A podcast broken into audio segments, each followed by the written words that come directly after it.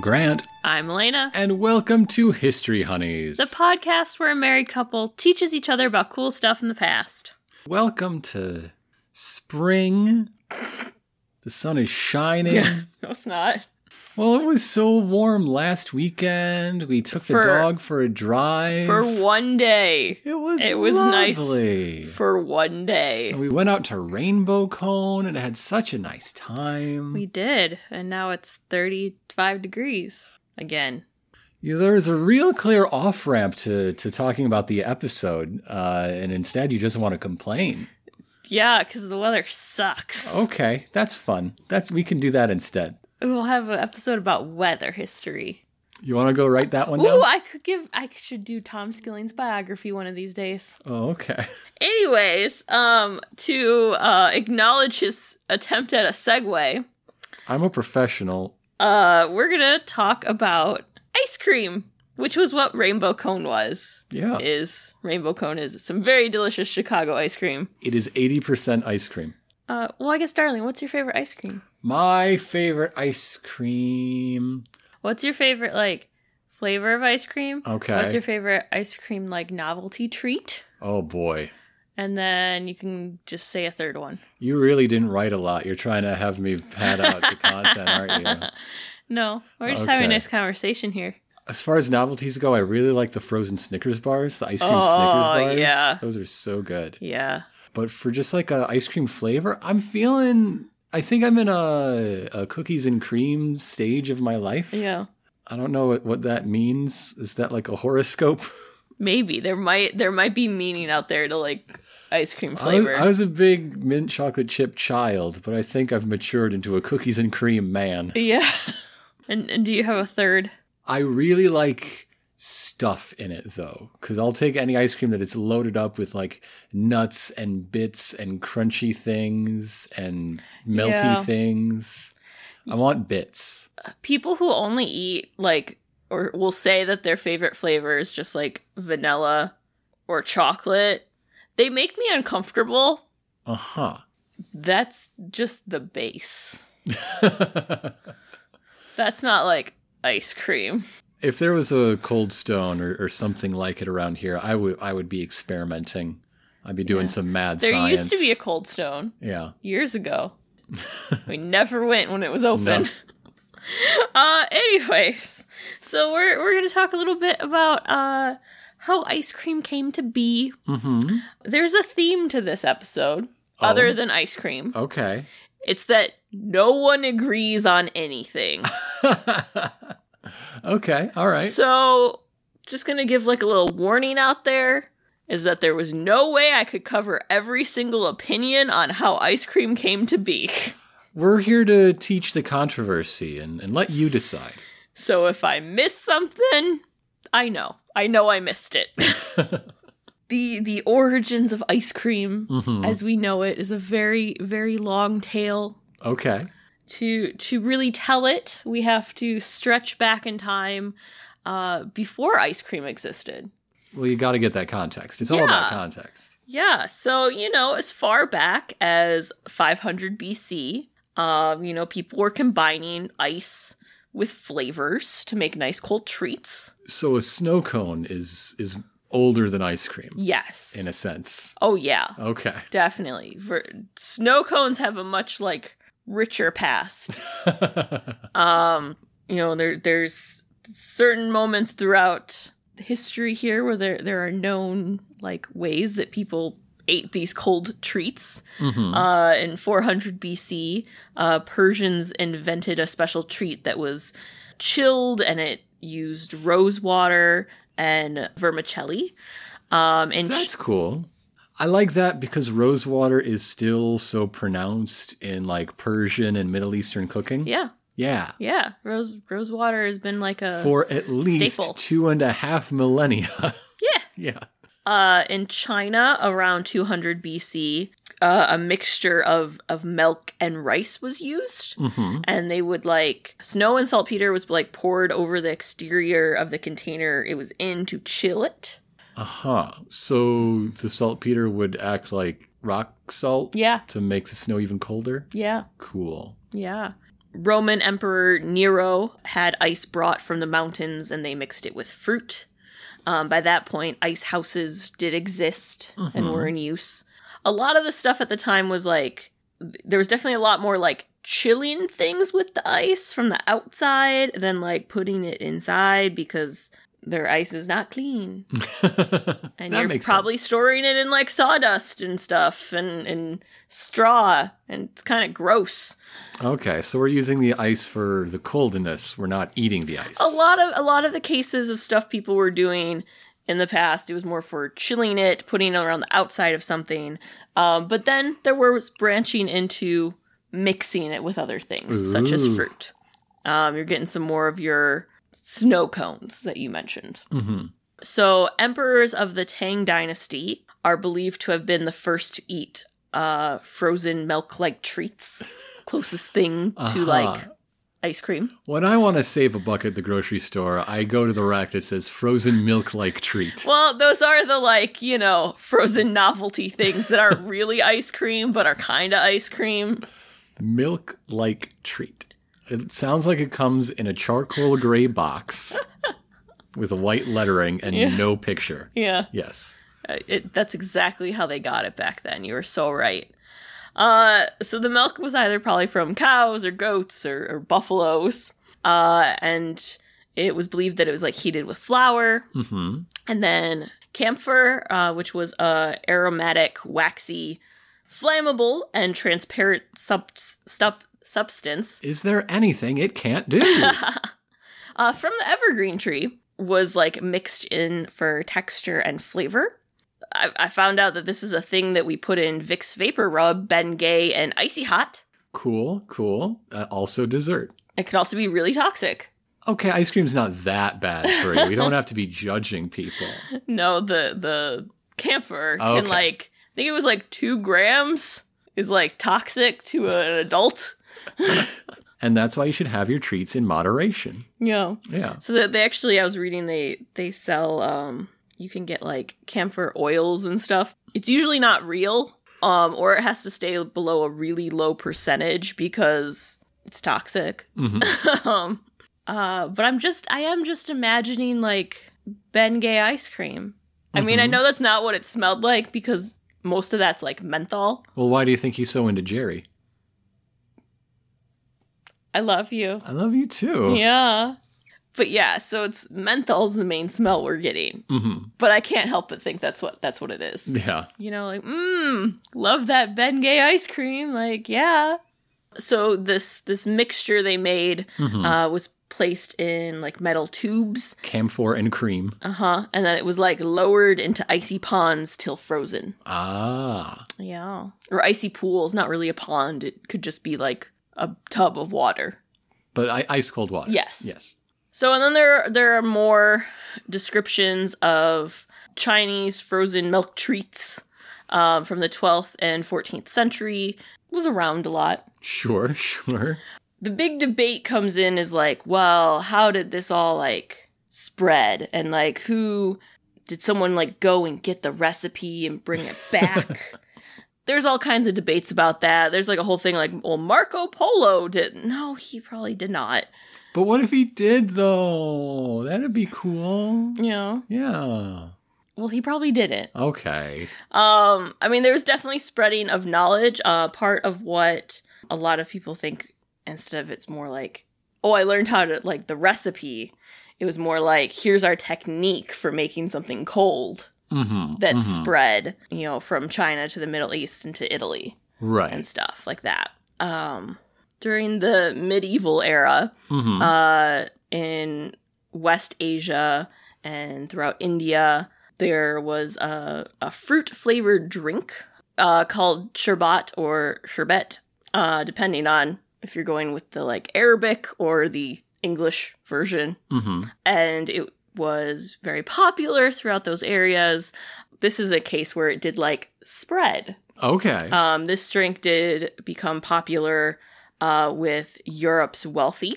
mm-hmm. Um, and then the 17th century, uh, we started seeing drinks be turned into frozen desserts. So this, you know, this fruity liquid Mm-hmm. would become frozen, and then we would get sorbetto or sorbet. Ah. Yes.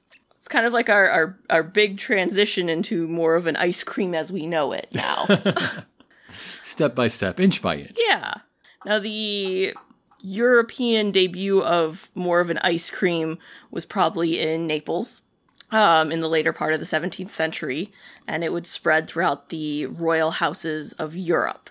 Antonia Latini, who was born in 1643 uh, and died in 1692, uh, who was from Naples, is credited as being the first person to write down a recipe for sorbetto. They were also responsible for creating a milk based uh, sorbet. Many people would consider like the first official ice cream. Mm-hmm, mm-hmm. Again, debate. It is weird how every food, at least any food that is similar to other foods, Yes. has these very strict definitions. Then you get into the fuzzy zones in between. Well, and like especially Like it's all about the, the ratio of like milk and egg and sugar yes, and the the mechanism of freezing and which is why it was actually very hard to kind of trace the history of ice cream because it's like, well, how far do we go back and what do we consider on this path? right. And all the branches out of like, well, now this is officially gelato and this is officially this and like Breyer's ice cream is very different than homemade ice cream from this ice cream all because of what's in it. hmm hmm Um, we're just going for a general icy treat. So our first ice cream is arguably, Yes. de- depending on your categorical stances, Yes. uh, this milk-based sorbet from 16 blah, blah, blah, Naples. Yes. Okay. At least the first one to write it down. um, so in 1686, a Sicilian by the name of Francesco Procopia de Cotelli uh, opened Paris's first cafe, um, which would introduce gelato to the French public. Ah. Um, Hello, my name is Gelato. It's nice to meet you. I hear you're the French public. Nice to meet you, French public. Yeah. Well, well, I mentioned it with like the icy drink Mm-hmm. that gets spread to the European wealthy. Right. You know, ice is expensive. It's not easy to get unless it's snowing outside, And then Only who the wants ice wealth- cream? and only the wealthy like can have it around. Mm-hmm. And so we have gelato being created, treats being made, but only certain people can afford it. And even with this cafe, not everyone can afford it, but now a bigger part of the community can. Um, so Francesco actually gained French citizenship uh, due to the popularity of his gelato. Uh, and he got an exclusive royal license uh, from Louis XIV, uh, which made him the sole producer of gelato in the kingdom. Mm-hmm. Mm-hmm. This is this is my gelato king. uh, so in the 18th century, uh, we started to see recipes for uh, ice cream appearing in uh, cookbooks, and many of the early recipes called for cream and fruit, but not eggs. Take that, Francesco. Not so exclusive anymore. We can read books. And then halfway through the century, uh, eggs were added, and they started saying like, you know, it should be stirred while being frozen. Um, this would make it, you know, smoother and richer and creamier, much closer to what we know now. Aha, aha. Um, and with this idea of, you know, you must have smooth ice cream and you must stir it, uh, we started getting the invention of the ice cream machine, Oh. which was invented by the French. Well, yeah, they seem to have taken over ice Yeah. cream wise. Yeah, they did. So so it's sort of a the, the history of ice cream is has been traveling westward Yes. from China to Italy to France. Mm-hmm. Okay. Uh, and now we're gonna travel a little more, Mm-hmm. and we're gonna Portugal. go to the Americas. Oh, that's a lot farther west. yeah. And I guess we we get a little American centric here. Welcome to History Honeys, where we Sorry, recognize other places exist, but they don't always get the spotlight. you know I could have traced ice cream throughout every country in the world, Mm-hmm. but this would be a very long episode. so I kind of went with how did it get here? Mm-hmm. Mm-hmm. Um, so it did come here sometime within the early 1700s. During uh, this time when ice cream was being made, it was very Mhm. popular to put it into ice cream molds. So, you know, if you were eating ice cream, you'd be getting like the shape of a vegetable or a Aha. fruit Uh huh. or an animal. An animal, you say? yes. So that's why they sell the Mickey bars in Liberty Square. It's it's very historically It's correct. very historically correct. Yes. So take that anyone that says your SpongeBob SpongeBob SquarePants ice cream bar is too childish. No, it's historical. yeah, I mean that sponges are animals. Yeah. Yes. Yes. So the first known event of ice cream being served in the Americas, like written down, we know for sure, uh, was in Maryland in 1744 Mm-hmm. uh, on the governor's table. One of the guests was just so blown away with being served ice cream, he wrote about it in a letter. uh, What is this? What is this? and that letter survives to this day, so we know there was definitely ice cream. This is what is it? Now, there's many people who are like falsely credit Jefferson uh, for bringing ice cream to the Americas. Uh huh. Uh huh. Uh, he didn't. Um, part of the reason this becomes like a story is because he did build an ice house on the president's house, and he had like a servant who was in charge of like churning the ice cream for Independence Day in 1806. he was like really big into eating it, so he served it all the time. So he didn't bring it there, but he might have like spread the wonderful treat to more people. Sure. We can sure. go with A that. popularizer of ice cream. Yes. And the the first to associate it with the Fourth of July, which is kind of a kind of a big deal It's a very big thing Yeah. to eat ice cream. You know what I should have looked because at? it happens to be hot. I should have looked at those like those popsicles that come in the tube yeah. Yeah. that you have, they're like liquid. Until Should Oh, you I should freeze have it. looked up tho- that history. Okay. Because that is like Fourth of July treat.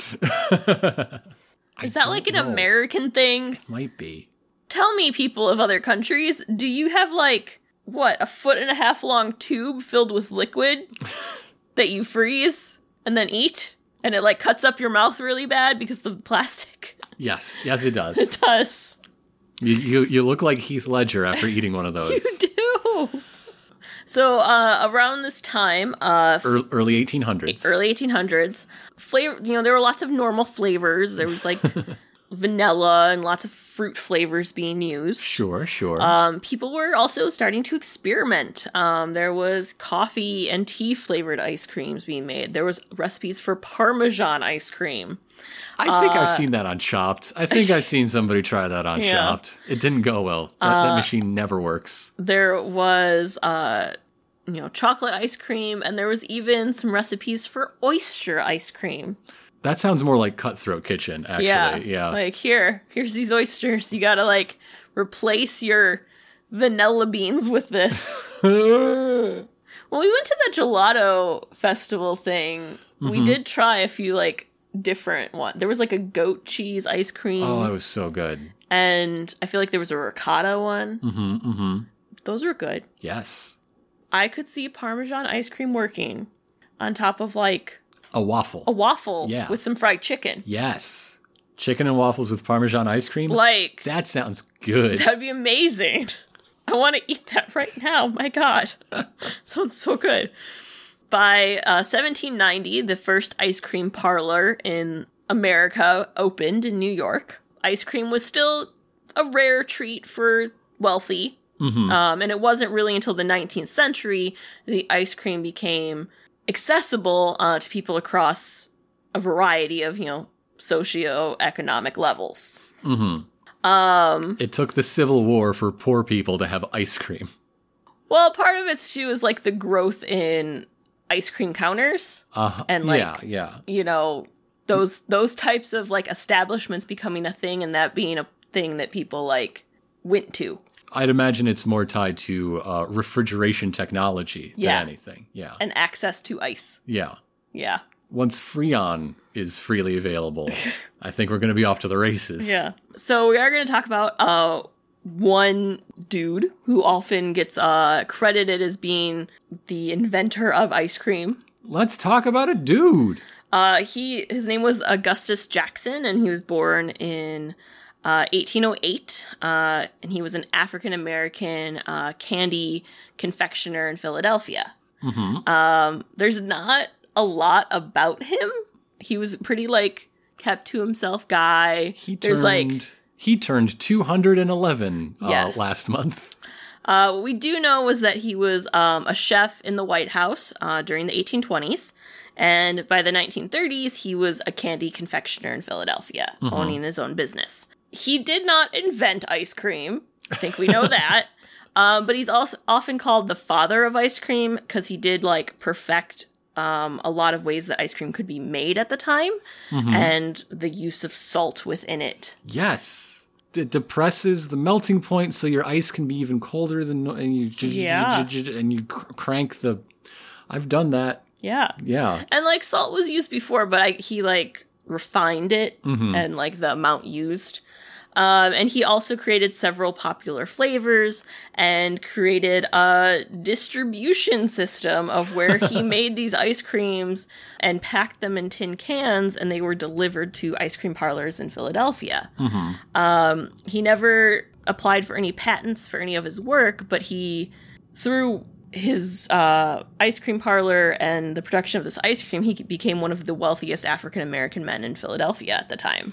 Is there anything left of him? Like do, is his parlor still open or is there a brand with his name on it or anything? Not that I could find. Okay. Um, there's really little like, there's not even like pictures of this guy. Hmm. ice cream historians out there that I came across. There's apparently a lot of them. Talk about him, but there's just not a lot known. Mhm. I feel like I'm like, well, now I need to go back to Philadelphia and I need to Yeah. like research Augustus Jackson. At least find out what neighborhood his his business was in. Yes. Yeah. So, th- a wider uh, availability of ice cream in the late 19th century uh, led to a new creation. Uh, in 1874, the American Soda Fountain Shop Mhm. uh, and soda jerks started to emerge since we now had the invention of the ice cream soda. yeah. Oh my gosh, the controversy! Really? Really? Is it because everybody calls them jerks and so they're they have a lot of pent up frustration Oh no, to work out? no, we're gonna talk about the controversy of the ice cream soda Uh-huh. or the ice cream float. This is, you know, ice cream that is mixed with either pop Mm-hmm. or like a mixture of syrup and carbonated water. Which is pop, basically. Yeah, Yeah. you know, you're making pop. Your your root beer float as a as an example of the type. Yes. Okay. So, uh, one of the main people that was supposed to have invented this. Supposed to. have. There, we're going to talk about a couple people here. Uh, so we have Robert McKay uh, Green, who's they say invented the ice cream float in Philadelphia in 1874 uh, during the Franklin Institute's semi-centennial celebration. Uh, it said that he ran out of ice for drinks he was selling and used ice cream from a neighboring vendor. Uh-huh. But then in an interview published in Soda Fountain Magazine, because that was a thing. I would like to read back issues of Soda Fountain magazine. Uh, so this was in 1910. He said that he wanted to create a new treat, and he did it on purpose to attract customers from other fancier vendors at the fair. Hmm, he had to have the fanciest food because his cart didn't have flashing lights and flared rims. Yeah. Okay. Um, so there are three other people who also make claims to being the first to make an ice cream float or an ice cream soda. Mm-hmm. Um, one of which is uh, Fred Sanders, Aha.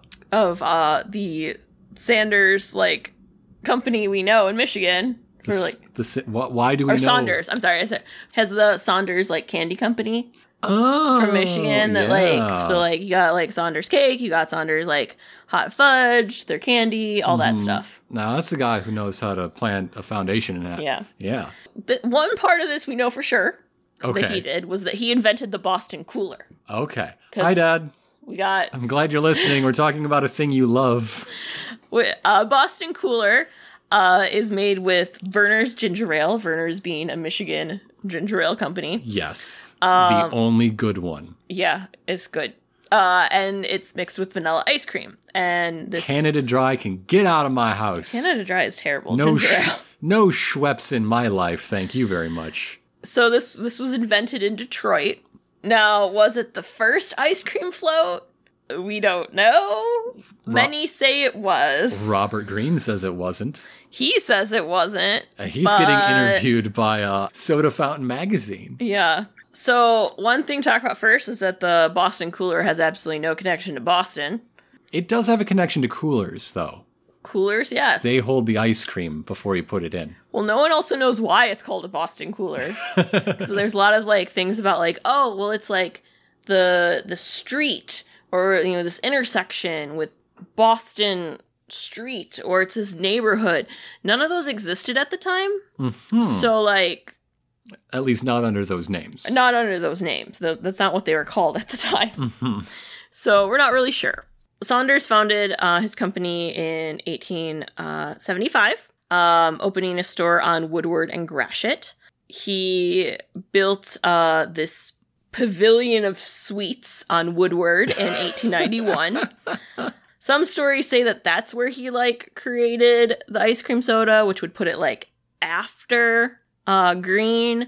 Some say, well, no, he actually probably created it beforehand, and that's just where he like publicized it. Mhm. Mhm. Who knows?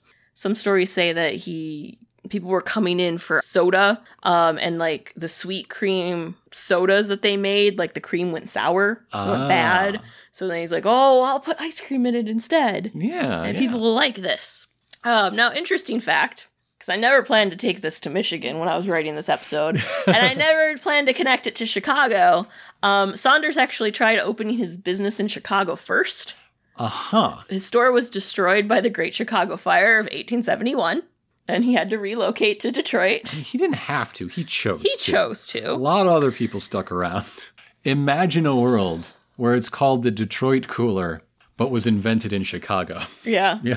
Um, Keeps going west. keeps going. Keeps going west. Uh, and fun fact um, Henry Ford actually worked for Saunders. The Saunders like company was one of the first companies in Detroit to use electric motors to run their equipment. hmm that would often break down, he had to hire someone to like fix it.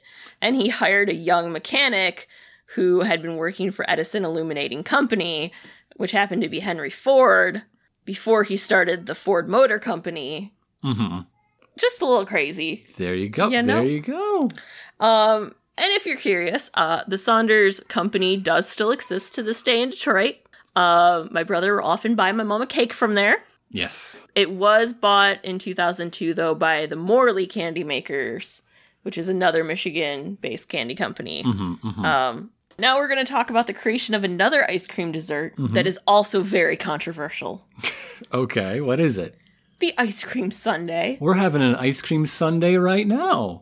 We are. Yeah, today's ice cream Sunday, tomorrow's editing Monday, and people are going to hear this on upload Tuesday. Yeah. Yes. Okay, okay, okay. So, uh, one story says that ice cream sundaes were invented in Evanston, Illinois, here, just north of Chicago. Hey, What's up? I went to college there.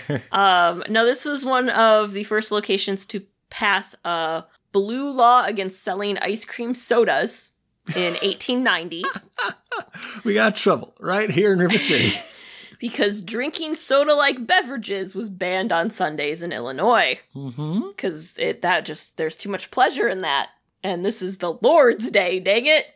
Yep. It's very Harold Hill. Yeah. It's incredibly Harold Hill, yes. Well, and you think it's crazy, and it is, but then you also remember hey, you know what? The reason you can't buy a car in Illinois on a Sunday is because of these laws. Mm-hmm. They still exist. Should or that- the reason the Amtrak train from Michigan to Chicago has to stop selling alcohol for an hour on Sundays is when it's going through Indiana. Should that be the new tagline for our show, History on Ease? It sounds crazy because it is. Maybe. So, since they couldn't sell soda, they substituted um, doing ice cream with the syrup they would have put in the soda and called it a Sunday soda. Uh, oh, and there's the name right there. Um, and then later, when it started being sold on other days other than Sunday, Mhm. um, and there's some rumors that like religious people in the community were like, it can't be called that because it's not associated anymore, uh, they changed the spelling. uh, Um, but another claim comes out of Two Rivers, Wisconsin, that a guy named George asked uh, Edward C. Berners, who owned a soda fountain shop, to drizzle chocolate syrup over ice cream in 1881. But this is up for debate because, like, Edward would have been like a teenager, and it's like, would he have actually owned a soda fountain shop at like 16? Maybe he's an enterprising young man. I've I've been seeing some documentaries where 16-year-olds get into giant robots and fight wars in space. Yeah. I tried out a Gundam. I liked it. Is that an anime? It yes. Okay. You watch anime. I've watched two animes now. Yeah. Yeah. Well, there's a third claim, uh, and this one comes from New York. Uh, that around this time they invented it, and it is the first historically documented one, and they called it the Cherry Sunday because it had like cherries and it was on Sundays and there is so much bickering between these three places. Well, not so much Evanston. I think feel like they just like, yeah, we did it and we're just going to leave it at that. But the Mhm. other two, it's like there's like fighting between the communities and Mhm. no, we should get the plaque that says I feel like this Ithaca claim, if they're right about being the first historically documented one, that should be good enough for them, right? Like they can just ignore the others and take the, the moral high ground because it was in a newspaper, I guess. Yeah. I don't know. Uh so this this ice cream adventure I've been on uh did lead me to finding uh the Howard Johnson's 28 flavors. I know a place with three more than that. This uh ice cream place uh was invented uh by Howard Deering Johnson of the Howard Johnson Hotels. hmm hmm Um but That's he's- where I got a Sega Game Gear. but really It was a weird old promotion. Oh. Josh and I did a video about it. Oh. Okay. it was like you could rent out a, a Sega Game Gear from the front desk Oh, at the at hotel. your hotel during your Gotcha. hotel stay, okay. and there's a promotional video about it that's awful. Gotcha. His his restaurants came first. hmm hmm Um, they were known for having a very bright orange orange roof Yeah, yeah, yeah. and like teal. hmm Y- Have you seen these? You know them? I I know the famous orange roof of Howard Johnson Hotels. I didn't know this was a thing. It's so you can see it off the highway and you know what you're getting. It's it's branding. okay. Yeah, Well, um, in 1925, uh, the Hojo. yes, Yes. I didn't. There's like that nickname. There are websites out there that just keep calling it the Hojo. Howard Johnson. It's, it's, it's smush 'em up. That's what they call those words, right? Smush 'em up. I just I didn't know this was such a thing. they've they've fallen on tough times compared to to your super eights and whatnot but With the hotels, yes they don't have the market share they once did they're doing a bit better because now they're like clumping hotels together. mm-hmm So like the the one they built down by McCormick Place, I think is like Howard Johnson Best Western something else. It's like three hotel names on one hotel. I don't under. I'm like, are certain floors certain hotels? i think it might be a corporate consolidation like some Yeah. one Like chain Wyndham. is buying up the others Well, and like Yeah. Wyndham's connected to them now too. Uh, that's a future episode i guess Yeah. the the deregulation of the hotel industry But so in 1925, he bought a small soda shop in Quincy, Massachusetts. hey we've been there This episode, why is this episode full of places we've been No, it was bizarre. hi dana i don't so know if you weird. listen to the show but hi dana things we've done episodes on. It's weird. Um, so he bought an ice cream recipe from a push cart vendor and uh, was like, This is really good ice cream. I'm going to use it in my shop. mm-hmm And within three years, he was grossing uh, I $240,000. mean, we've been to a small soda shop in Quincy, Yeah. Massachusetts. And they asked me if I wanted Jimmy's, and I was really confused. For people who aren't aware of American regional dialects, That's just what they call sprinkles in New England. I had never heard it in my life. I didn't know if the guy was trying to ask me if I wanted to buy some under the counter drugs. That's not how it ever happens. You have to trust me. I didn't know what it was. So I just said no. And then I was very upset when I found out it was just sprinkles because I would have liked some sprinkles. Yeah, I said yes, and it got coated. It was like thick. Yeah. It, you couldn't see ice cream in my ice cream anymore. The speech that Americans use throughout the country, there is some crazy variances. Mhm, and certain mhm. things people say, you have no idea what they mean. Anyway, my ice cream had sprinkle armor, and that's good. Yeah, it was I was jealous. And then we saw that raccoon. And then we saw the horseshoe crab. I yeah. didn't like that. I liked it until I learned now that they're spiders. So, anyways, so in 1935, uh, he teamed up with a local businessman and they created the first modern restaurant franchise. Um, and they opened uh, about 200 ref- restaurants by the time that uh, America had entered World War II. Mm-hmm. Um, but only 12 were left by 1944 because the war rationing had like crippled Mm-hmm. everything. Um, but then the Pennsylvania Turnpike, the Ohio Turnpike, the New Jersey Turnpike, and the Connecticut Turnpike were built. He he got the rights to be the restaurant on the you know service drives off the turnpike throughout all of them. Uh, darling, could you do me a quick favor? What? Say turnpike again. Turnpike. Thank you. For people who don't know what a turnpike is, It's a toll road. it's a toll road.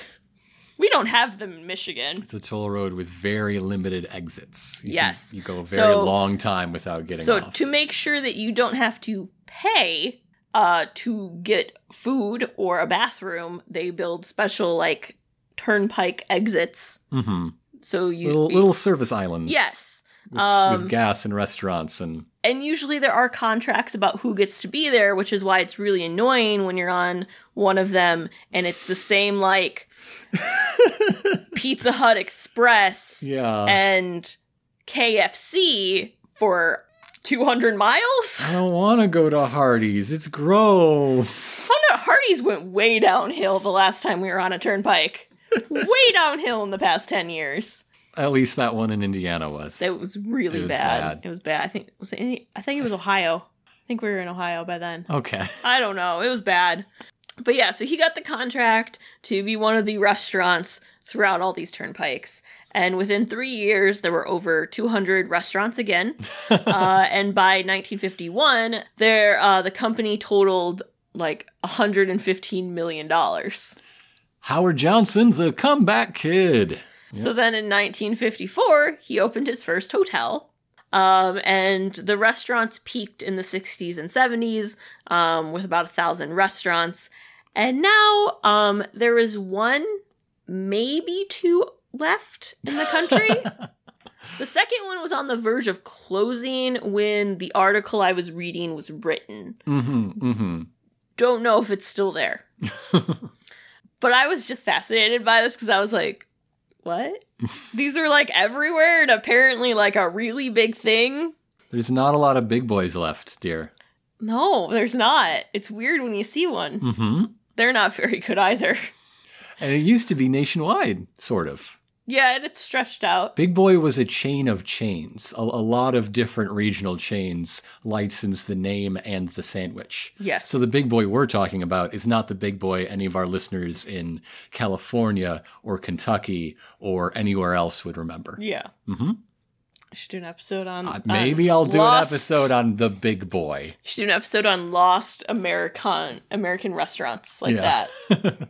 uh, we have one more origin story to talk about Sure, sure. that also has controversy. doesn't doesn't everything. Everything. this is a controversial world in which we live. Yeah. So we're going to talk about uh, soft serve ice cream. In uh, 1938, John Fremont McCullough uh, and his son Alex uh, developed a formula To cure cancer, for soft served ice cream. Uh, just as good. they they convinced um, a friend to offer the product at their ice cream shop in Kankakee, Illinois. Which is not too far from here. No. Um, on the first day, they did like a all you could eat promotion, and they served 1,600 servings within the first two hours. um, and two years later, they opened the first Dairy Queen in Joliet, Illinois. Huh. I did not know I didn't Dairy know. Queen opened in Joliet. Um, That's a place you go every couple weeks. It is. I do. Yes. And I need to track it down because apparently the first Dairy Queen, even though it stopped operating in the 1950s, the building is still there and is a historic landmark. But there's someone else who says, no, they didn't invent soft serve ice cream. I did.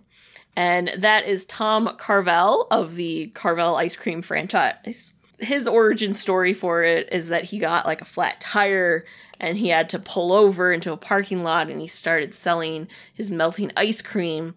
Um, and then thought, hey, you know what? Maybe soft frozen i- ice cream would be good. I should make that. hmm And then he did start doing it, and he says that he was the first one who does it. I like the McCullough family story better Yeah. because they invented a formula. Yeah. This guy had an accident and then sold bad product that people still kind of liked. Yeah. They liked it because it's ice cream. you didn't learn anything except that people really like ice cream, and I think we were all on board with that. yeah. Yeah. Ice cream. Very controversial. No one agrees on anything. It it's interesting that everything about uh, ice cream is is debated. I mean, even even the invention of the ice cream cone, which is probably the most famous story, yeah, at, at the 1904 World's Fair, even that is apparently debated because an Italian immigrant, uh, Italo Mariccioni, got a, a U.S. patent for an ice cream cone in 1903 Mm-hmm. the year before the St. Louis World's Fair of 1904. Yeah. It's all up in the air. You know what I've I, I've learned? What have you learned? Ice cream has a lot in common with paper clips. Yeah. Yep. I learned that we've been apparently, through our lives, been doing a slow tour of the most significant locations in American ice cream history, Right? And we didn't know. completely unwitting. We had no idea. I feel like I keep doing like episodes and then I try to branch out and it just takes me back to the same like four locations. Whenever you try to get out, they keep pulling you back in. They do. yeah.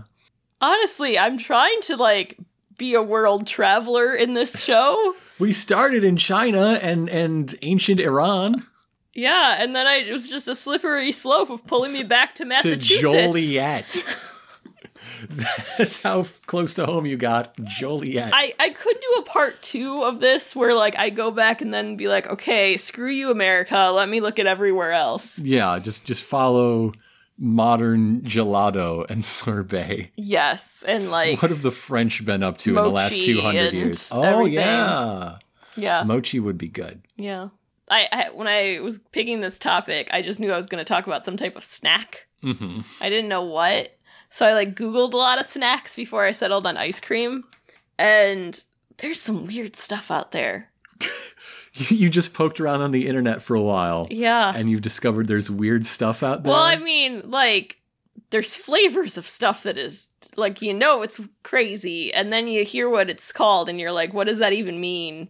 One of the things I came across when looking at, like, snacks Mhm. is, you know, different flavors of things in different places. 'cause Okay. we got lots of different tastes. What we eat here is It's- what someone else eats It's somewhere very else. cultural, sure, sure. Some of the stuff they have, like, elsewhere we wish we had here. like uh the the different Japanese Kit Kat flavors. Yes. Yes. Or, like, Asian McDonald's have apparently really cool stuff. yeah.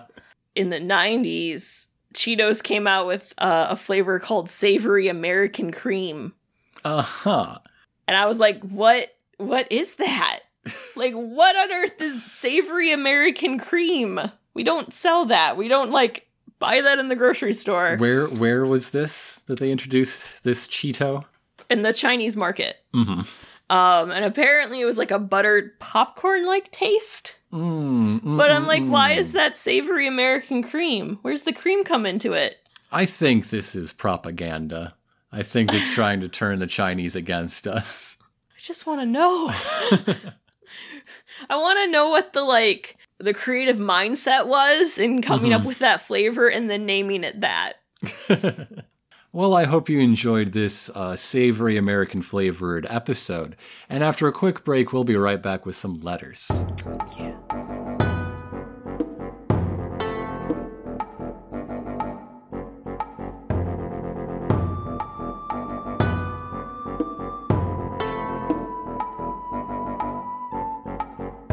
Seventy-six episodes of the podcast with hundred and ten letters for us to read. That's not true. It's not quite that many. No. No. No. But thank you so much Yeah. for helping us hit this very special milestone. So we could sing that song.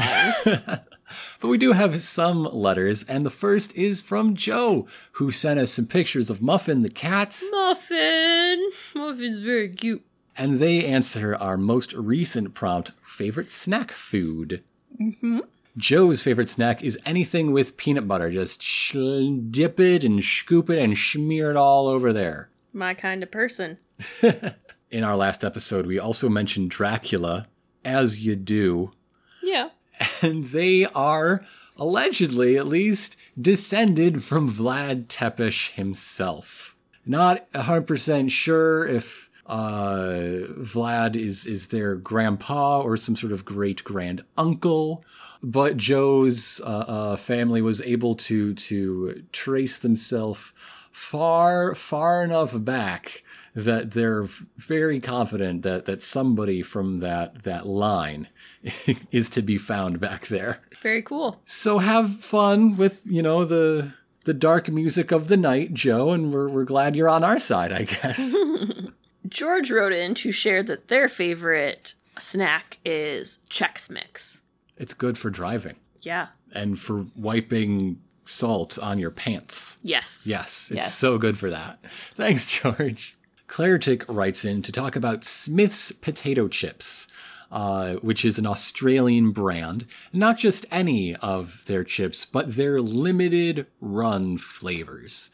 Oh, they're like the Lays. Yeah, yeah. Sometimes it's a market test, sometimes just a promotion or a seasonal thing, but they're generally pretty weird. Just this last year, Smith has put out spaghetti bolognese potato chips, mac and cheese chips, barbecue sausage chips. They taste like democracy in Australia. Salsa chips, that's not so bad. Portuguese chicken. What makes it Portuguese? I must know. Does it taste like Nando's? Mm, I'd eat Nando's chicken. Oh my god, or chips. Those would be so good. It could taste like Nando's chicken. It could taste like Nando's fries. I don't care. I'd eat it. But uh, part of her love for these uh, uh, limited run chip flavors is that it's a pretty good way to get picky kids to try new things. Like, it's just a chip. You like chips, right? Oh, it turns out you also like spaghetti bolognese. I mean, that makes sense. I guess. I mean, it, it worked for her, so it, it- there you go. I I've not branched out into the crazy Lay's chips flavors here either. Mm-hmm. We did try the jalapeno ones. Wasn't that what it was? It was like jalapeno Yeah. sour cream. Those were not good. Well, the thing is, like, the way you eat chips is habitually just ah, knock, knock, knock, knock, and, and all that capsaicin builds, and you're not tasting anything anymore. Your tongue like blisters. It makes you stick to the service si- size they put on the bag. And- yeah, those weren't good. Thanks, Claritech. Peter writes in to share that their favorite snack would be the in uh, the Scooby snack, originally from Maggie's, a food truck in Glasgow, um, that is now more readily available. This dish consists of a roll Uh huh. with a hamburger patty and a sliced sausage and bacon and a potato scone, a fried egg, one slice of processed cheese, ketchup, and HP sauce. That's not a snack. That's not a snack. You're describing a meal. That's a that's dinner. Yeah, I w- I wouldn't call that a snack. People talk about American portion sizes, and I just did myself one minute ago, but that's not a snack. I guess it's because of the name. That's why they're picking it. Okay, okay. I'm It going- is- It it's is a Scooby technically. snack. It's technically a snack. Thank you, Peter. Haley is writing in again to catch up on a few prompts and also send some Easter celebration pictures of Rome and Cal, a pair of large, lovely dogs. They're so cute. Favorite snack food? Donuts and or ice cream. Yeah, they count. You guessed the topic. Thank you very much. Her favorite playwright i- is a hard one. While she enjoys a number of plays, uh, not so much a fan of a single individual creator, so she's just going to fall back on Shakespeare, a safe default if there ever was one. Haley's uh, favorite deadly disease is Ebola. Hooray, Ebola! When we play an RPG game, that's the name of my character. I don't know why, but it's I don't know why either. okay. I don't know why anything happens in that game. Th- this is the Blades in the Dark campaign where you bent a bunch of ghosts to your will and led them to create a Guy Fieri themed restaurant. Yeah. Uh, okay. yeah. And Just then- so the folks at home know what we're talking and I about have a theremin. that you use to talk to the ghosts. Yeah. Sometimes. Sometimes I hit things with it too. It counts as her large weapon. Yeah. But back to actual Ebola the disease. Not as happy and joyful, no. back in high school, she was reading The Hot Zone, a book chronicling uh, uh, an almost Ebola outbreak in the United States, which got her interested in majoring in microbiology and biochem to, to like go on to a life of working with level four diseases in, in a high security lab somewhere. Because that's fun. Yeah. That's that's the glamorous life right there Yeah. but she changed her mind because she doesn't want to be involved with lab animal testing or or what if an evil terrorist organization puts her to work building uh, uh, pathogens to release in crowded urban areas Yeah. it's not worth the risk No. speaking of diseases we also had a uh, bordetella vaccine sidebar in your last episode Yes. yes Yes. and Haley would like to remind everyone to make sure your dog is immunized. Just because it's called the kennel cough vaccine doesn't mean that this disease is only available in kennels. Anywhere that dogs congregate, it can be passed and it can be very swiftly deadly. Yes. So protect your dogs. Well, it's not even if they're going to like encounter another dog, if they're going to go to a place where another dog was. Right, right. Yeah. And Haley's favorite origin story is uh, Aquaman's origin story, specifically the, the flavor imparted in the recent film Wet Thor. Yeah. So thank you, Haley. Uh, Erica writes in and shares that there are many sugary, uh, specific snack foods that they enjoy, um, but nothing beats a good bowl of fresh strawberries. You and Erica would be friends. We would. We would be friends. I'm all about the strawberries. I bought two packages today, and we already ate one. so thank you, Erica, and thanks to everybody who wrote in. If you would like to give us a letter, where can those go, dear? HistoryHoneyspodcast at gmail.com. And we would love to hear your show suggestions, your corrections, your questions, your stories, and also your uh, uh, responses to our regular prompts. And for our next episode, Yes. I would like to hear people's favorite mistakes. Okay. Going broad for this one, I guess. Yeah. yeah. Opening it up to interpretation. I suppose so. If you want to write in, I, I would suggest a, a mistake that has, you know, historical import, a, a historical story around it, but we never limit you, you know, via condios. Yeah. Go with what you're feeling that day. Yeah. Before we uh, cut to letters, you were talking about finding some some wild and unusual and surprising things on the internet. I was. You were. Okay. I promise you were. Uh huh. And And if our listeners are a fan of s- th- these strange and terrible things that are found on the internet and would like to hear them read with enthusiasm, uh, the F Plus is a podcast that does exactly that. And this coming weekend, uh, Saturday into Sunday, they are doing a 24 hour stream of the same, raising money for the Southern Poverty Law Center. cool. And the reason I'm bringing this up is not only because that seems like fun, but because I am going to be doing four hours of it. Oh, Hours three, four, 21 and 22. So not exactly like the bookends, but like the books that touch the bookends. Yeah. Yeah. What a little after the start, a little after the end. what are those hours in like hours? In in human time. Yes. So those blocks are 1 to 3 p.m. on Saturday the 18th and 7 to 9 a.m. on Sunday the 19th Central Time. I only know what one of those hours will be Yeah. at the time of I hope recording. the 7 a.m. hour is really quiet. yeah. Yep. Okay. Gonna be an early morning. Anyhow, while you're out there exploring all the, the wonderful bizarrities the internet has to offer, there is a safe haven, a place where you can congregate and, and know that, that, that all of the naughty words will sound like a, like a friendly duck. Oh, and that's here. And that's here. And you can get in touch with us at History Honeys on Instagram or Facebook or Twitter. You can also uh, leave us a rating and review on uh, iTunes, Stitcher, wherever you listen. Uh, it's a great way to engage with us. It's kind of one way, but that's okay. A good way to, to promote the show while having a two way conversation is to have that conversation with a friend of yours. and maybe it gets even more unique and you go for a three way conversation. Yeah, tell two friends. Yeah. Mhm. Little group chat, three way phone call. Yeah, I watched Yeah. Mean Girls. I know how that goes. Yeah. But speaking of the Instagram, there's a lot of fun stuff on it lately. Yes. We uh, recently went to Members Night at the Field Museum, which was very cool, and uh, just shared a lot of pictures on there. A lot of things we saw, surprisingly, relate back to episodes we've done. Yes. And other things that were just cool. Mm Mm-hmm, hmm, mm hmm. So, again, you can find that at History Honeys. So, with that, I'm Grant. I'm Elena. And history's better With your honey.